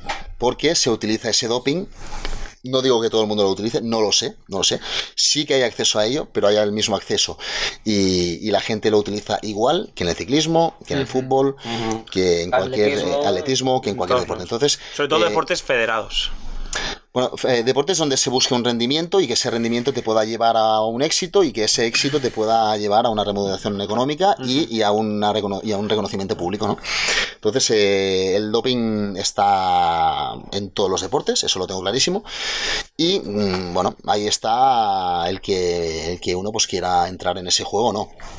Estar, es- eh, estar está. En el culturismo se evidencia, evidentemente, porque se busca un desarrollo muscular eh, con, con la, con el consumo de ciertas sustancias. Pero esas sustancias no significa que eh, sirvan también para correr más, para saltar más, para hacer 100 kilómetros más en bicicleta. Entonces, bueno, eh, no es un uso exclusivo del culturismo, como he dicho, entonces eh, es algo que está bastante eh, a la orden del día en cualquier deporte. Lo que Sí, pasa sí, es que sí. políticamente no es correcto hablar de ello y hay muchos tabúes y no interesa. Pero eh, la gente que, que practicamos deporte y que mm, conocemos un poquito el mundillo, porque esto mm, pues, te, te va llegando, te va llegando, sabemos que, que, bueno que está a todos los niveles. Incluso en amateur hay gente que se dopa, en, en profesional hay y bueno mm, es, es algo que es un tema tabú pero que creo que se debería hablar abiertamente porque creo que si así se hiciera, creo que tendríamos menos sustos. Es, cu- es curioso, ¿no? Porque dices que está extendido a nivel amateur, ¿no? Principiante y profesional y que al mismo tiempo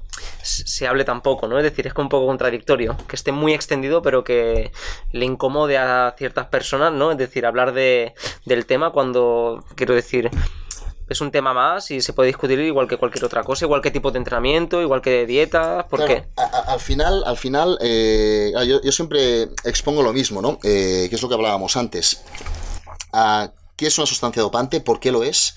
Y además, eh, ¿quién, ¿quién dice que esa sustancia es dopante? ¿no? Porque es como quien dice, tráfico dice que por esta carretera hay que pasar a 30 kilómetros por hora. ¿Por qué?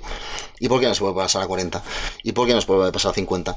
¿Quién eres tú eh, para decir que- qué conocimientos eh, tienes tú o qué, qué potestad tienes tú para decir que en esa calle hay que pasar a 30 kilómetros por hora? ¿Por qué la cafeína hace 20 años era sustancia dopante y ahora no lo es? Quizás una sustancia de ahora, de aquí mm, dos años no lo es. Y tú puedes hacer en las próximas Olimpiadas un récord Guinness y que no te lo den porque estás consumiendo cierta sustancia, ¿vale? Y que de aquí dos años esa sustancia no sea dopante. Entonces se, se queda aquí a ti una cara de tonto. Claro, entonces aquí eh, tenemos que eh, especificar primero qué es una sustancia dopante, por qué lo es y, y quién tiene la potestad de decir, vale, sí, el Comité Olímpico Internacional, vale, de acuerdo, pero ¿quién lo forma? ¿Qué capacidades tienes? ¿Tú has consumido para saber que hace esto? Antes os ponía el ejemplo de, del de FED, se llama el... el, el- Gervasio de Fer. eh, sí, eh, Gervasio de Fer, que le, le quitaron una medalla por el tema del, Sí, de- de, la marihuana, sí. sí, vale, de difumado, sí. Entonces, ya os he dicho antes que ese tío no le tenía que haber sacado la medalla, le tenía que haber dado la primera, la de segundo y la de tercero. Y el diploma del cuarto y el quinto también, y haberle puesto una estatua en la plaza de su pueblo. Porque claro, mm, El eso- tío, el tío eh, era, ha estado, ha venido mucho en planes, eh, Gervasio de Fer. ¿Sí? Sí, sí, sí. No lo no lo. Es, es muy amigo de, bueno, era muy amigo de, de mi hermana, eh, de, de mi hermana Ana Laura, sí, sí. Venía ha mucho montado, un centro de gimnasia, Sí, no sé dónde. en la mina. Sí, sí, gratuito y tal. Sí, sí, sí. No, no, eh, a ver, eh, con esto no quiero decir que no estoy haciendo apología a las drogas, ni a los anabolizantes, ni a, los- ni a las sustancias dopantes, eh, pero sí que es verdad que eh, creo que esto no está bien regulado, creo que habría que tendría que haber una regulación abierta. Creo que la gente eh, debería poder consumir ciertas sustancias libremente con un control médico, con un control médico. Y después eh, especificar qué es química y qué, y qué no es química, porque lo que llaman suplementación natural, como unos aminoácidos, como un multivitamínico, como la creatina, todo esto eh, no, no sale de un huerto. ¿Entiendes? Hay un proceso químico. Laboratorio de, Claro, claro. de Ah, creación en laboratorio Claro, y de la síntesis. proteína, hay sí, una sí. destilación, hay, hay una purificación, o sea, hay un proceso químico. Entonces, no, es que es química, no, a ver, pues que la proteína es química también, o sea, no, la proteína no, no la plantas en un huerto y te sale un bote de Amix. O sea, a ver, Sí, ¿me entiendes o no? Totalmente, totalmente. Eso- Al, al final, ¿no? El, el tema del, del doping creo que está un poco, bueno, prohibido o, o que no se permite el uso porque al final tú en el deporte persigues una serie de principios, ¿no? Pues que son, pues eso, el deporte limpio, la igualdad de condiciones, etcétera, etcétera. Pero lo que comentábamos antes, al final el deporte de competición tampoco persigue algo que sea muy saludable, porque pegarte tus 5 o 6 horas de entreno, dietas súper estrictas para luego llegar a los 35 o 40 años completamente destrozado, Claro, claro. no, no es salud, ¿no? Sabemos que no es salud, pero es que además eh, estamos tomando sustancias legales que nos permite el Comité Internacional, porque ellos dicen que no son legales. Por ejemplo, yo pues eh, tomo aminoácidos. Eh, eh, eh, Aniol ha dicho que tomaba la proteína.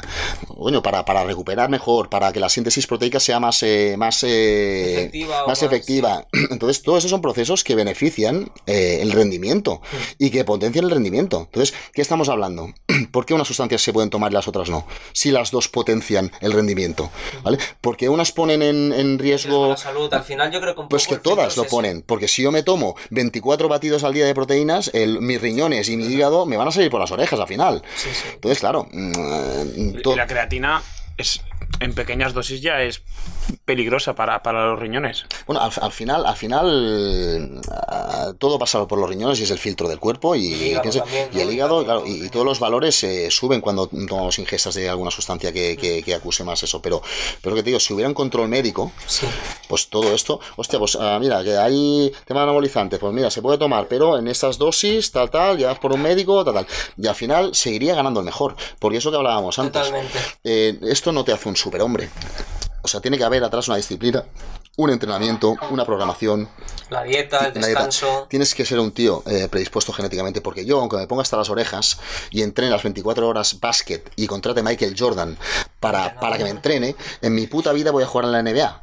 ¿Me entiendes? Por, por más bueno que sea. O sea, eso es, eso es la realidad. Entonces hay que ser consciente primero de la genética de uno, de las posibilidades de uno, y evidentemente después potenciar todo ese físico y, mente. Y bueno, y al final pues hemos dicho que todo el tema de suplementación además sea eh, consider- considerado dopante o no por el comité. Eh, pues bueno, pues eh, será un poquito el aliño, el aliño a todo ese, a toda esa preparación. Sí, ponerle la. Sí, yo también creo que con lo que decía Luis, que me gusta mucho su, su punto de vista, y es que al final cuando ya pasa a ser el deporte competición, al final ya no es una imagen de salud, ¿no? Y al final lo que tú buscas es el máximo rendimiento con la máxima de, de- de ayuda posible dentro de, como decía Rafael, dentro de unos límites, sobre todo saludables, no marcados y estipulados por un, un- un médico, ¿no? Y al final yo creo que es- esta idea tiene que ser clara, el hecho de que al final, cuando ya entras en deporte competitivo, ya no es salud, ¿no? Con, con eh, Kai lo hablábamos, que él daría mm, romperse el hombro para ganar los games, porque luego como que vale la pena, y al final esto no es salud, ¿no?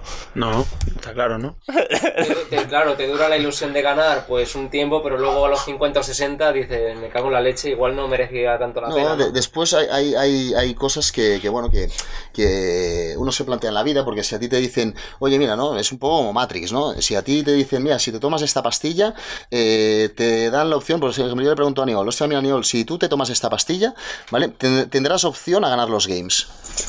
Te lo pensarías, ¿no? Sí, Es tu sueño, ¿no? sí, sí. Entonces, claro, es un tema, hay un tema moral ahí importante. Ajá. ¿Vale? Porque dices, a ver, eh, vale, no me puedo tomar esta sustancia que me puede permitir conseguir mi sueño, pero esta sustancia eh, no, es, no es Dios quien ha, que ha dicho que esto es un pecado, no, no. Hay un tío en el comité que ha decidido que esto hoy, hoy, hoy es dopante. Quizás de aquí a dos años se descubre que esa sustancia no es dopante, al contrario, es perjudicial para tu rendimiento. Bueno, incluso ahí entraría también un poco tu- tus principios morales, ¿no? Porque, bueno, lo que, el- lo que hemos comentado, Aniol puede ser una persona que tenga como objetivo eh, llegar a unos games, participar, ganar, lo que sea, y, y que él persiga con mucha fuerza eso, pero también puede ser una persona que diga, no, es que yo quiero llegar limpio. Entonces, poniendo el ejemplo que tú decías, te tomas esta pastilla, puede ganar lo que lo harías o no. Entran en conflicto dos pilares de Aniol. Uno es el objetivo competitivo y otro es su moral estricta de decir quiero ir limpio. Entonces, Claro. ¿qué, qué gana? ¿Qué tiene más peso? Claro, pero ahora te voy a poner el ejemplo de lo del coche. O sea, tú porque en una calle de 30 kilómetros por hora, porque pases a, por- a 40, eres un mal conductor. ¿Por qué? Porque hay un tío que ha dicho que tiene que pasar a 30 por ahí. ¿Entiendes o no? Sí, sí, Claro, sí. mm, igual es mejor conductor el tío que pasa a 40 que el tío que vaya a 30. Ujú. ¿Entiendes? Entonces, a- a- yo lo que me refiero es que eh, estamos dentro de un sistema completamente controlado y el deporte no es, no, es, no es diferente que la política. De hecho, hay mucho de política en el deporte y en todos los deportes. Entonces, a mí, que cuatro tíos con traje me digan que hay una lista de sustancias que no me puedo tomar porque ellos dicen que soy- son dopantes, pues perdóname que mm, lo ponga en duda. ¿Por qué son dopantes? ¿Por qué le quitas a medida a un tío que yendo fumado se cepilla a todos del mundo? Hombre, vamos a ver, si cuando esa sustancia, cuando esa sustancia lo perjudica el rendimiento, le perjudica el rendimiento. Sí, yo creo que, por ejemplo, esto que hablábamos de, de mi caso, es más específico. Por ejemplo, a mí el tema del doping sí que me genera mucha controversia y, y a mí si me ofrecieran la opción, ahora viene alguien y me dice, si te tomas esto, que es que tú sabes que es doping, eh, vas a ir a los games sí o sí. No, no vas a No. ir, no. Vas a poder ganar los Pues games. vas a, diría Vas que no, a- diría que no. Los tres primeros. Diría que no. Pero en cambio, si me dicen, si tú haces esto, eh, entrenas cada día, duermes, tal, comes, y eh, tienes riesgo muy alto de a los 60 años, a los 50 años, eh, pues no poder levantar los brazos a más de un 45, 45 grados, yo lo haría. O sea, a mí me da igual. eh, El año del el del futuro. Porque esa sensación de, de- Justo este fin de semana estaba haciendo un curso de, de psicología que hemos hablado de la plenitud y todos mis momentos de mayor plenitud han ido relacionados con eh, satisfacción dentro de una competición, de hacer bien un entrenamiento o de hacer bien, eh, de dar todo lo que soy y quedarme como satisfecho, ¿sabes? Entonces, eh, a mí eso sí que me generaría mucha satisfacción. Eh, pero en cambio, eh, si yo ahora estoy entrenando, o sea, CrossFit al final tiene unas reglas, unas. Tú entras a la página web de CrossFit y hay una lista de sustancias que yo puedo estar de acuerdo o no. em, con lo que ponen, ¿no? Que ponen que, el- pues yo que sé, la marihuana, los anabolizantes, los, eh, los esteroides son, son doping. Y si a ti te hacen un control en una competición de CrossFit y das en una de estas sustancias, das positivo, que yo puedo estar de acuerdo o no que la sanción, por ejemplo, de dar positivo en marihuana eh, o de anabolizantes, no me, no me parece eh, equitativa, por así decir. Pero tú, si estás dentro del, del juego, estás dentro del juego y no puedes es- excusarte por unas cosas y luego por otras no. claro, ¿Sabes? claro. Tienes que aceptar las reglas Sí, del sí, juego sí, sí, está claro. y, y- y ya está. Yo creo que cuando tú participas en un deporte y ese deporte pone unas reglas, ¿no? Igual que el fuera de juego es un fuera de juego en fútbol, eh, pues en CrossFit o en cualquier otro deporte, si te pillan eh, dando positivo por sustancias que ellos ya avisan que son dopantes, Luego no te sorprende. luego no te hagas el...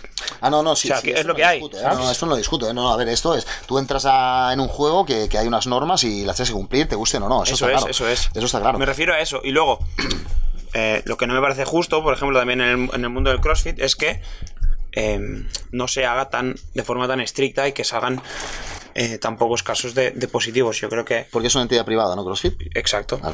Exacto. Y luego también, justo lo que comentábamos con, con Mullera en su día cuando hicimos el podcast, eh, todo el caso que tuvo Ángel de, eh, del falso positivo este que se inventaron o, de, o del proceso este de dopaje que estaba haciendo Ángel, que me parece muy fuerte que desde la propia Federación Española no defiendan a su atleta. O sea, a mí, a mí me parece, no sé si lo escuchasteis o no, pero es una locura que, lo, lo que le pasó a él. Y el mundo del doping es eso. Yo creo que cuanto más abierto esté el doping, o cuanto más se sepa del doping, o cuanto más, más sepamos sobre el doping, creo que mejor para la sociedad y mejor para, para la competición como tal. Porque ahora es como todo muy tabú, eh, no se habla y, y al final es como que es un mercado emergente, o sea, subyacente a- al mercado real, eh, que está en todos lados, pero que, que no está en ningún sitio. Es como que no existe y realmente sí que sí que hay mucho, mucho de eso en, en todos lados, y no solo en CrossFit. A mí se me ocurre que se podría seguir el ejemplo, bueno, el ejemplo. En powerlifting, por ejemplo, existen dos federaciones a nivel internacional, que una es la Federación Internacional de Powerlifting y luego existe otra. ¿Cuál es la diferencia? Que en una se hacen controles rigurosos y en la otra no. Es como la culturismo también. Entonces, la natural hace controles y a, y a la otra no. si tú te pones a a la mirar... otra, ah, bueno, hay varias, aún así. Si tú te pones a mirar las, las, las marcas de atletas con mismo peso corporal en una federación y en otra, estamos hablando a lo mejor de 20-30 kilos de diferencia en un mismo levantamiento. Claro, eh, eh, son unos números que te dicen, eh, hay una persona que está consumiendo ciertas cosas y hay una persona que no, porque yo entiendo que las dos tienen una ética de entrenamiento muy similar, ¿no? Pues estricta, dieta, descanso, etcétera, etcétera. Igual, puede, podría seguirse ese ejemplo de en cualquier disciplina deportiva o cualquier deporte federado, pues hacer dos variantes, pero siempre desde el punto de vista que tú decías, de que sea algo controlado y que haya un equipo médico, porque buscamos rendimiento, buscamos una mejora, pero también sin, pon- sin matar a nadie. Al final lo que hay que dejar claro, y esto es un debate que en el culturismo está muy a la orden del día siempre, es que ah, el culturista natural, que se le llama, eh, critica, critica, digamos, al supuesto culturista no natural porque mm, cree que ese físico lo ha conseguido con el consumo de anabolizantes. Y ya está. Y ya está. Entonces, Exacto. Sí, a mí, a mí eso, eso no me parece justo. quería romper una lanza porque es eso, le- al final es como que la, la pildorita mágica que decías, no te tomas esto y ya, bueno, ya Claro, eh, justamente claro. en el culturismo te pones pues eh, tochísimo. Claro, entonces hay que dejar claro que el culturismo, el culturista, entre comillas, no natural, ah, trabaja igual o más, o se debe exigir igual más por ese consumo, por ese consumo, eh, que el culturista natural. Entonces, al final, el anabólico lo único que hace es una multiplicación celular, que eso propicia una mayor eh, regeneración y más rápida a nivel celular y a nivel fibrilar. Entonces, no es que tú te tomes algo y te pongas como un puto animal. No es que, bueno, ahí hay una mayor absorción de nutrientes, hay una recuperación más rápida, con lo cual hay una regeneración más rápida y con lo cual hay una mm, eh, fabricación de masa muscular más, eh, más rápida. Entonces, esa es la diferencia, pero no es que eso ponga más fuerte, es que te recuperas más rápido y el cuerpo es capaz de asimilar más nutrientes y de recuperarse eh, a todos los niveles más rápido que de forma natural. O sea que ese es el milagro de, de los anabólicos. Es el único milagro. De hecho, bueno, ya he comentado antes que, que muchos de esos anabólicos, eh, la mayoría son medicación que utilizan en varias patologías para pacientes como, como chicas que tienen o chicos que tienen bulimia o anorexia, para que ganen masa muscular, para que les entre el hambre. O sea, son derivados, pues que son medicación que tienen otros efectos que utilizados de otra forma y eh, dándoles otros estímulos, pues eh, propician ese tipo de, de crecimiento muscular. O sea, no deja de ser medicación, pero eso es como todo. Si tú te tomas 24 ibuprofenos cuando te duele la cabeza, te vas a ir al hospital con un agujero en el estómago Bastante que flipas, claro. Entonces, ese es el problema, que no hay control. Por eso hablo del control médico, que si a ti te dijeran, vale, tú puedes tomar esto, pero eh, por tu peso, por tu genética, por tu estructura, por No tu tal, pasar, ¿no? de claro, claro, por tus valores eh, eh, renales y demás, tienes que tomar esto, esto, esto y esto, esto. O sea, como si mm, te recetan, pues para un resfriado, eh, o sea, ibuprofeno o paracetamol o lo que sea. Yo al final creo que también eh, eh, en, relación al doping se ha machacado mucho el culturismo porque es lo que lo que realza al final es, es- es el músculo, ¿no? Pero también está claro, como has dicho tú al principio, que es lo que primero que has dicho, que es que es- esto existe en el mundo del deporte en general. Claro, claro. O sea, que no... o sea, también en el ciclismo, en el fútbol, en todos lados, ¿no? Y que igual se machaca más al culturista porque es lo que más se realza al final es eh, esa- ese ejercicio muscular, exacto, es más visual. Es, es evidente a nivel visual. claro. Pero eh, en los otros deportes como que es más tabú y no se machaca tanto, pero está ahí Claro que de la misma manera. supuesto. Sí, sí, sí. Pues llevamos una hora y diez minutos. Eh, no sé si alguien le... No sé si tú, Rafael, tienes algo que decir aún sobre algún tema o algo que quieras. Yo siempre tengo algo que decir. Siempre, si me preguntáis, os Claro, claro. responderé. O sea, vosotros mismos. Yo- Ah, bueno, hay un tema que es eh, interesante eh, para, para zanjar ya. No vamos a estar ni, ni cinco minutitos. Yo que tengo es una cosa, sí, perdón. el de eh, la vigorexia. Sí, un poquito. Sí. Era un poco, eh, no sé si formula tú la pregunta mejor. Ah, no, antes lo he escuchado que lo decía Chapo y me parecía muy interesante el hecho de, claro, tú al final, eh, cuando empiezas a mejorar y ves esa mejora, lo que hablamos al principio del CrossFit, ¿no? Que CrossFit justamente en el primer año como que mucho. Pasas, ¿no? Lo decía Kai, pasas de, yo qué sé, de tener 50 snatch a 90 incluso, ¿no? En, en un año. Eh, pues e- esta mejora a partir, ¿no? De que, de que tú seas, pues lo que uses de anabolizantes, lo que sea, eh, y te veas que vas creciendo más, eso no te puede generar como una adicción a verte cada vez más grande, ¿no? Un poco. Es como que tú ves que cuanto más hace, más, Sí, más mamado estás un poco, ¿no? Para decirlo así. Sí, bueno, a ver, yo tengo una cosa. ah, yo siempre me he descrito como un culturista bastante atípico, Sí. porque nunca me ha obsesionado mi físico. O sea, yo fuera de temporada soy una persona de lo más normal, o sea, como lo que quiero. Bueno, vosotros me habéis visto un poquito por el box, lo que como, lo que dejo de comer. como- o sea, me gustan todos los deportes, hago crossfit, hago el, el año anterior de crossfit y- hice remo con el club de Rem San Romà, o sea que soy un culturista que eh, fuera de temporada soy una persona normal. Me gusta salir de fiesta, me gusta pierna borrachera, me gusta. eh, o sea, mm, no tengo un régimen. sí que voy comiendo mucho porque ya el cuerpo, cuando tienes educado de esta manera, ya te lo pide. Pero me da igual comer 200 que 300, me da igual si me como una hamburguesa si me como una lechuga, y me da igual comer a las 12 de la noche o comer a las 5 de la tarde. Te quiero decir que yo en ese aspecto sí que sí que no he tenido ningún problema. Sí que es verdad que conozco a gente que bueno, que eso pues le ha producido una especie una especie de obsesión o de adicción, pero es como todo, es como quien se engancha a tabaco, como quien se engancha al alcohol, entonces, bueno, ah, yo creo que esto ya va más con la persona, que creo que es eh, la persona del perfil eh, bueno, mm, que sea de, de perfil adictivo, ¿no? Yo pienso una, una persona de un perfil adictivo se engancha al culturismo igual que se engancha a tabaco, se engancha a, a recoger caracoles, o sea, eh, es, es su perfil, es su perfil. Yo si fuera una persona con perfil adictivo, pues eh, seguramente me hubiera mm, enganchado, pues a, hostia, y obsesionado en mi físico y demás, pero yo si no me veo el abdominal, me da igual, si estoy más gordo, más grande, me da igual, o sea, nunca he tenido problema con eso, nunca, nunca, nunca, nunca. Pues eh, nada, yo creo que ha sido un podcast bastante entretenido. Hemos juntado a gente, bueno, nuestros amigos de, del grupito de, de los panas y a Rafael Beltrán, que es todo un referente en el mundo de, del culturismo. Creo que hemos ha- hablado un poco de lo que nos apetecía tanto a Adri como a mí. Eh, un poco de. Hemos empezado con, con el tema del culturismo, más de las poses, del inicio de Rafael. Hemos hablado un poco de dieta y luego hemos acabado un poco más sobre, sobre el doping, que era un tema bastante eh, bastante salsero y nada la verdad que tanto para mí como a Adri ha sido un placer tenerte tanto a ti Rafael como a vosotros chicos Eh, seguramente que se, dé- se repita la ocasión más de una vez tanto de grabar aquí como de grabar con vosotros a ti Rafael cuando seas profesional y hayas ganado el Mister Olympia ya te ya te volveremos a invitar Si, si no, no. Si no, no. Si no, no. y, y nada, por mi parte, eh, nada, muchas gracias a todos por escucharnos. Sí, ha sido agradable y diferente aquí al aire libre. Y a- de la canción que no le hemos dicho a Rafael. Ah, es verdad. ¿Era la canción? Tienes que escoger, mientras se despiden ellos, tienes que pensar una canción para despedir el podcast.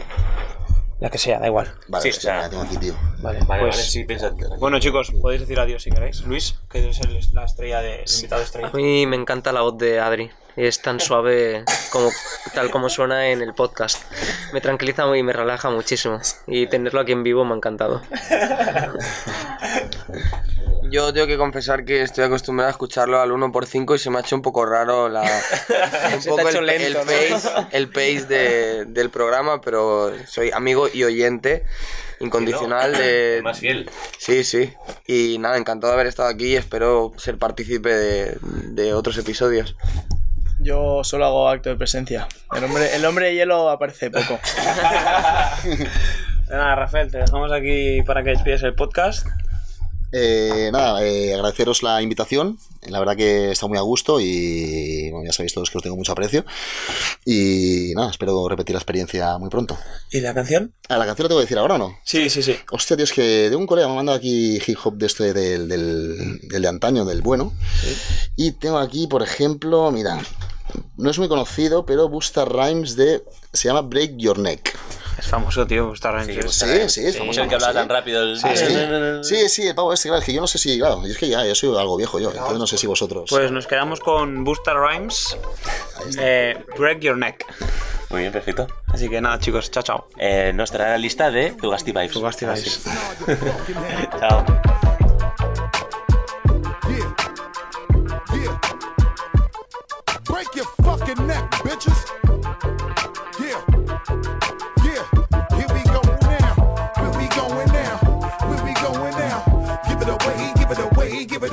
Now.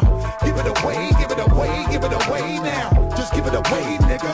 Yeah. Here we go now. Tell me what you really wanna do. Come here, man. Talk to a nigga, talk to me. You look like you can really give it to a nigga from the way you're talking, the way you try to walk for me, the way you really try to put it on the guard. Doing it like I never did before for me, the way you break your back and I break your neck, and the way you try to put it on the floor for me. Come on, come on, come on. Oh yeah, tell me what my niggas is at. Okay. Let me bless y'all niggas one time when I lock it down and I hit you with that. That bomb shit. Y'all niggas know all day we be making it drop. Y'all niggas know every time we come through this motherfucker we be always taking a rock. So let me making it hot and make a nigga wanna stop. Get money and cash that check for me. All my niggas just bust your check for me. Everybody from every club, bang your head till you break your motherfucking neck for me. Just let me give you real street shit to rock. Your shit with we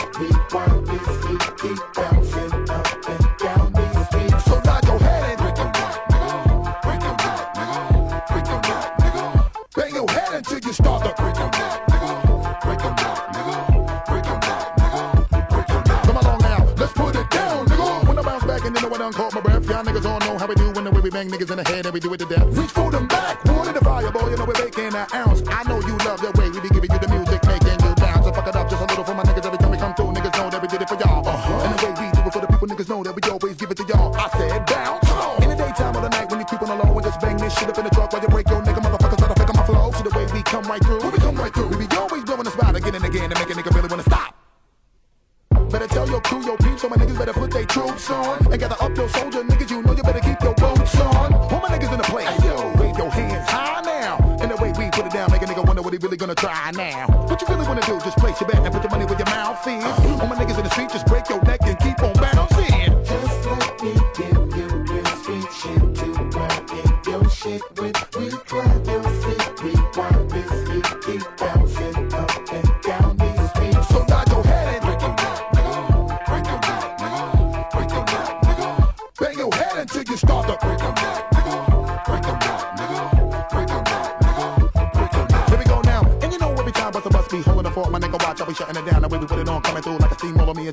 no fucking around. My nigga, what? Yeah, what up? Me and my team got a link, cause you know we stay chopping it up. And when we get up in the club, all of my niggas at the bar, now we locking it up. And we get a little high, and we get a little drunk, and we get a little drunk. Let me give y'all niggas some shit that'll make you wanna bang this out your trunk. Come on, get money and cash that